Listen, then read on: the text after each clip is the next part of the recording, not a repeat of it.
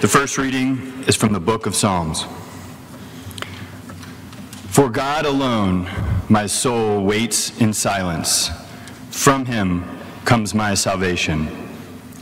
He alone is my rock and my salvation, my fortress. I shall never be shaken. How long will you assail a person? Will you batter your victim, all of you, as you would a leaning wall, a tottering fence? Their only plan is to bring down a person of prominence. They take pleasure in falsehood. They bless with their mouths, but inwardly they curse. For God alone my soul waits in silence, for my hope is from him. He alone is my rock and my salvation, my fortress. I shall not be shaken.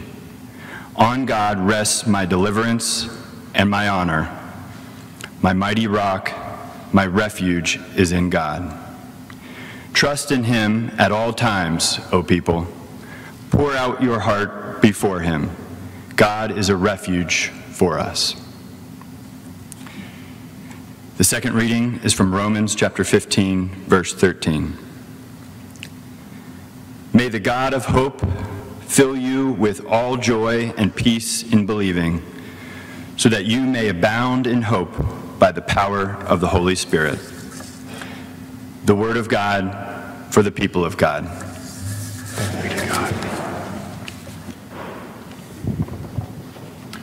It is my great pleasure to welcome this morning's guest preacher. Many of you are aware that as a formative part of our youth group experience, many of our youth travel to the Montreat Youth Conference in the mountains of North Carolina. Last year, they met as a keynote speaker, the Reverend Gail Henderson Belsito. Gail is one of the pastors at Caldwell Presbyterian Church in Charlotte, North Carolina. She is a graduate of Williams College and Union Presbyterian Seminary. She has an amazing personal story and a profound grasp of the gospel. At the strong recommendation of our youth and their youth leaders, we invited her to, to be here this weekend for our Tom York lecture series and to preach with us, uh, preach to us this morning. And we are so glad that she accepted our invitation and is here to bring the word. Yesterday's message was filled with challenge and authenticity and hope. We are overjoyed to have her in the pulpit today. Please give a warm welcome to our preacher, Reverend Gail Henderson Belsito.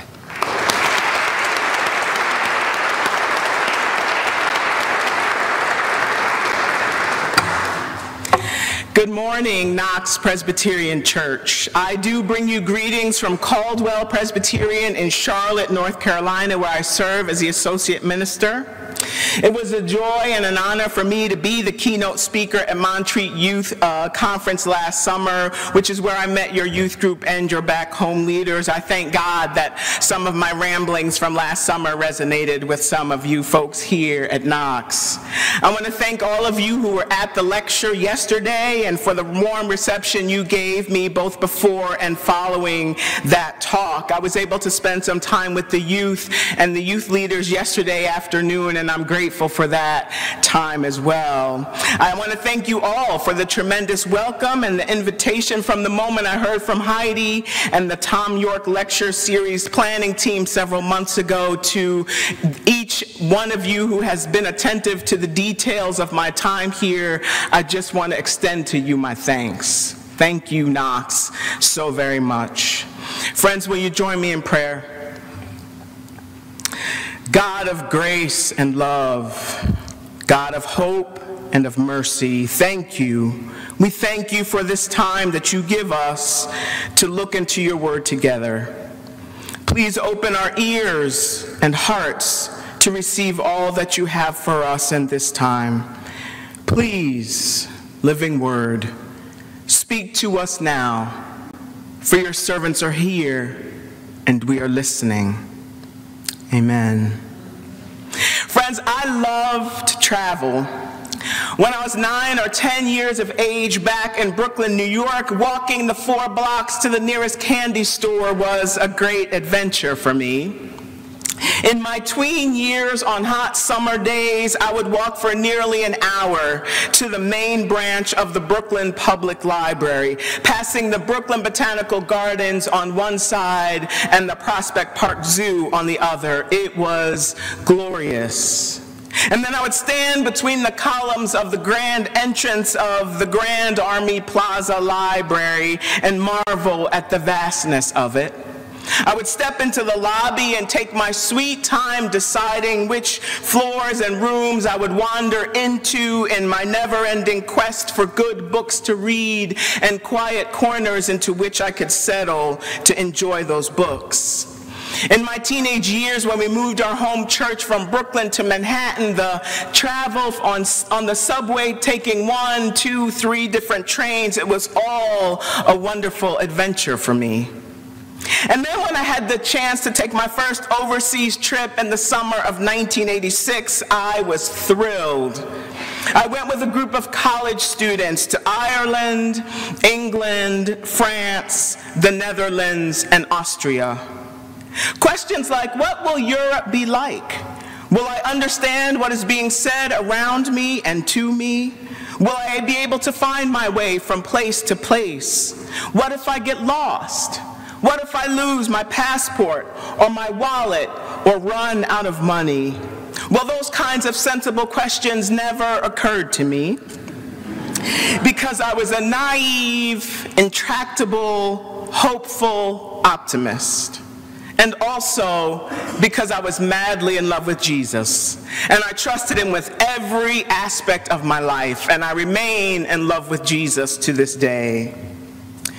The Cornell University track team was on the same flight to Dublin, and one of the largest human beings I had ever encountered up to that point in my lifetime, a Cornell shot putter, was in the seat next to mine.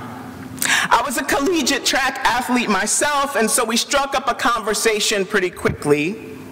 When we encountered turbulence out over the Atlantic Ocean, that massive man grabbed my right hand and nearly crushed my fingers in his.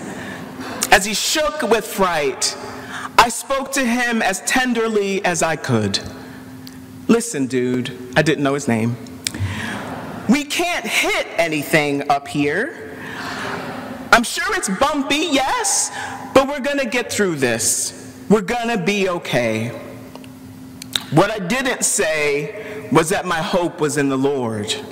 What I didn't say was that I was confident that even if things didn't go well and we weren't okay, I would end up in the presence of the God I adored. On that airplane, in that moment, on that night in June of 1986, my answer to today's title question, who what, where, when, why, and how is your hope? My answer was God. It was God who had brought me safe thus far. It was God who was going to bring me home. It was God who was with us and with the pilots and the crew and the passengers on that airplane. It was God who had kept my heartbeat steady even as we were tossed around in that airplane high over the Atlantic Ocean. Psalm 62 lets us in on the questions, thoughts, and convictions of someone who knew what it was to be afraid during the great storms of life and still managed to hold on to faith and hope in God. Listen to verse 3 again. How long will you assail a person? Will you batter your victim, all of you, as you would a leaning wall, a tottering fence? Knox, have you ever felt assailed, battered, beaten upon by someone so much so that your life was about to topple over like a leaning wall or a tottering fence? Have you ever felt like the boundaries, the walls, the fences around your life, your job, your faith community, your family, your personal relationships were all about to collapse? Verse 4 describes the psalmist's enemies this way Their only plan is to bring down a person of prominence. They take pleasure in falsehood. They bless with their mouths, but inwardly they curse. Selah. You know the type, don't you? With them, no good deed goes unpunished. You say a kind word and they twist it into an insult. You do a kind act and they twist it into an attack. You live well and they lie well. They say good things to you and then terrible things about you. I know that that kind of thing never happens at a fantastic church like Knox. But I have certainly experienced it in churches that I have attended and where I have served. Notice that at the end of verse 4 and again at the end of verse 8, we see the word Selah. Books and sermons and papers have been written about that word, and it is not entirely clear what it means. But somewhere in every explanation I've read, I have seen reference to rest, to stopping, taking a break, having a break in the music. Because remember, the Psalms were songs, they were poems set to music. And so Selah has come to mean stop, breathe, let there be space. And so here at the end of verse 4, I invite you to take a breath with me, Knox. Enemies are real and terrible. They seek to break us down and take us down, and also we can breathe. Breathe again. There's good news that comes after verse 4. For God alone, my soul waits in silence. I'll stop right there and tell you that there's a slight problem with that sentence in English. Not because my soul couldn't wait in silence for God, but rather because the verb that is translated here as waits is an imperative. It's a command in the original Hebrew. What we read in English is, My soul waits. What the original Hebrew said was, Wait, my soul, in silence. It's a command from the psalmist to his or her soul Soul of mine, wait. When the enemies are attacking my soul, wait for God alone. When the wall is falling, my soul, wait for God. So let me read it again with the command there and see how it sounds to you. For God alone, my soul, wait in silence. For my hope is from God. God alone is my rock and my salvation, my fortress. I will not be shaken. On God rests my deliverance and my honor. My mighty rock, my refuge is in God.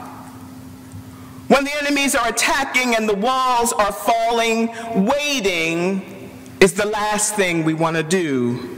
When the boundaries are being transgressed and the weight of despair is increasing by the hour, waiting is the last thing we want to do. But what if what if all the descriptors we find of God in Psalm 62 are true? What if God is my rock and my salvation? What if God is my fortress, my deliverance, and my honor? If God is my mighty rock and my refuge is in God, then waiting for the Lord from whence cometh our help is exactly what we need to do. It's exactly what we need to be commanding, coaxing, begging our souls to do. But waiting for the Lord is not our tendency, is it? Our tendency is to panic, to worry, to fret, to come up with all kinds of plans on our own, plans that never seem to work out.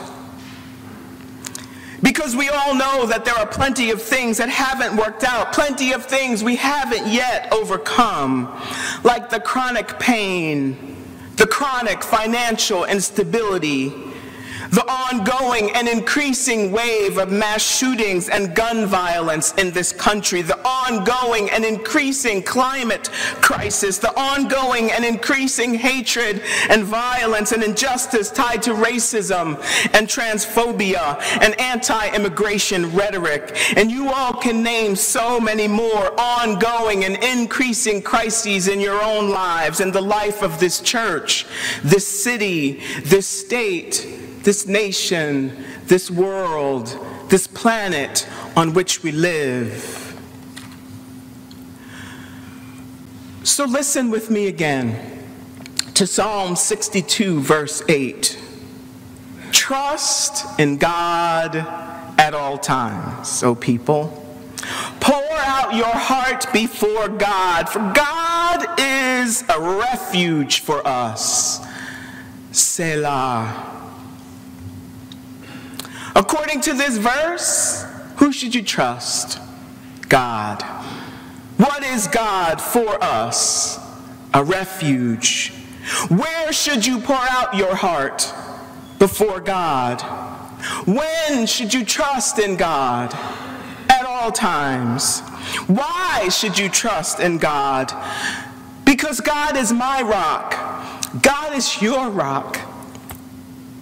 God is our rock. God is our salvation and our fortress. How can we possibly remember to trust in God at all times? Especially when we're trying to do the work of racial justice and we keep getting pushback and resistance from right here in our midst when we're working to change laws and policies around fossil fuel investment and consumption, and we keep getting told that there's nothing we can do to reverse climate crisis, besides, it's not man-made anyway. When we're spreading the good news of Jesus Christ and we're reminded of all the people who use the name of Jesus to justify hatred and violence against so many of God's dearly beloved children, how can we possibly trust in God at all times when it feels like we are under enemy attack at all times? Selah. Breathe with me, Knox. One day during my time with that group in Ireland, we were taken to a wooded area and made our way to one of Ireland's many round towers.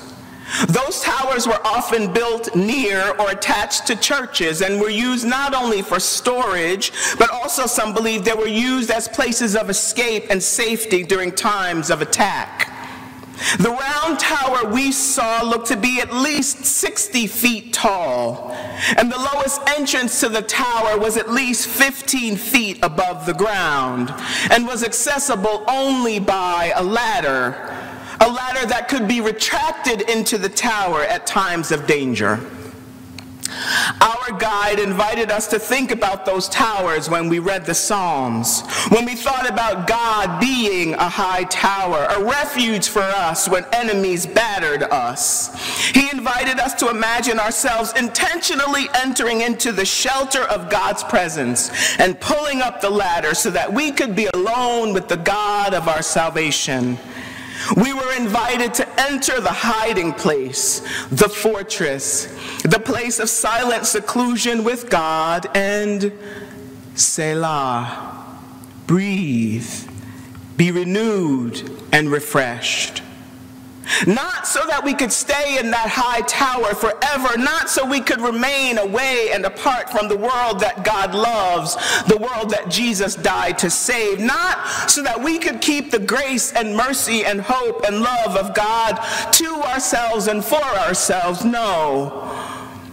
But there are times when we need to be alone with the alone. There are times when we need to take our weary, battered souls up into the high tower of God's comforting presence and tell our souls, command our souls to wait for God alone.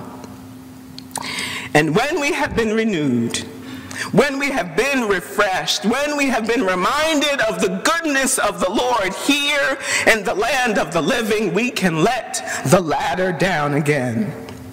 We can enter the fray again. We can turn to one another as children of God, doing the work of God here in the reign of God again. And we can bless one another with the words that Paul wrote to the church in Rome, the words we heard read this morning. May the God of hope fill you with all joy and peace in believing, so that you may abound in hope by the power of the Holy Spirit. We know that it doesn't always feel like the God of hope is with us. Sometimes we feel flat out abandoned by all hope. Sometimes it feels like all the joy and peace we ever had slipped away from us when a dearly beloved soulmate or friend slipped away from us in death. Or when we stumble again and get drunk again or high again. Or when the bills go unpaid again. Or when the church isn't there for us with, or with us in our times of trial, tribulation, and loss. Sometimes it feels like the only thing we're in is fear, and we feel none of the power of the Holy Spirit. At those times, when the turbulent storms of life are tossing and turning us in every direction, when the storms are truly threatening to undo us, the psalmist reminds us that we can trust in God, our fortress, mighty rock, and refuge, even then. Perhaps, especially then. It is my fervent prayer, Knox Presbyterian Church, that your hope will always be in the God who created you, loved you, came to earth for you in Jesus Christ who lived for you, died for you, and rose again for you, for me, for all people, and for our salvation.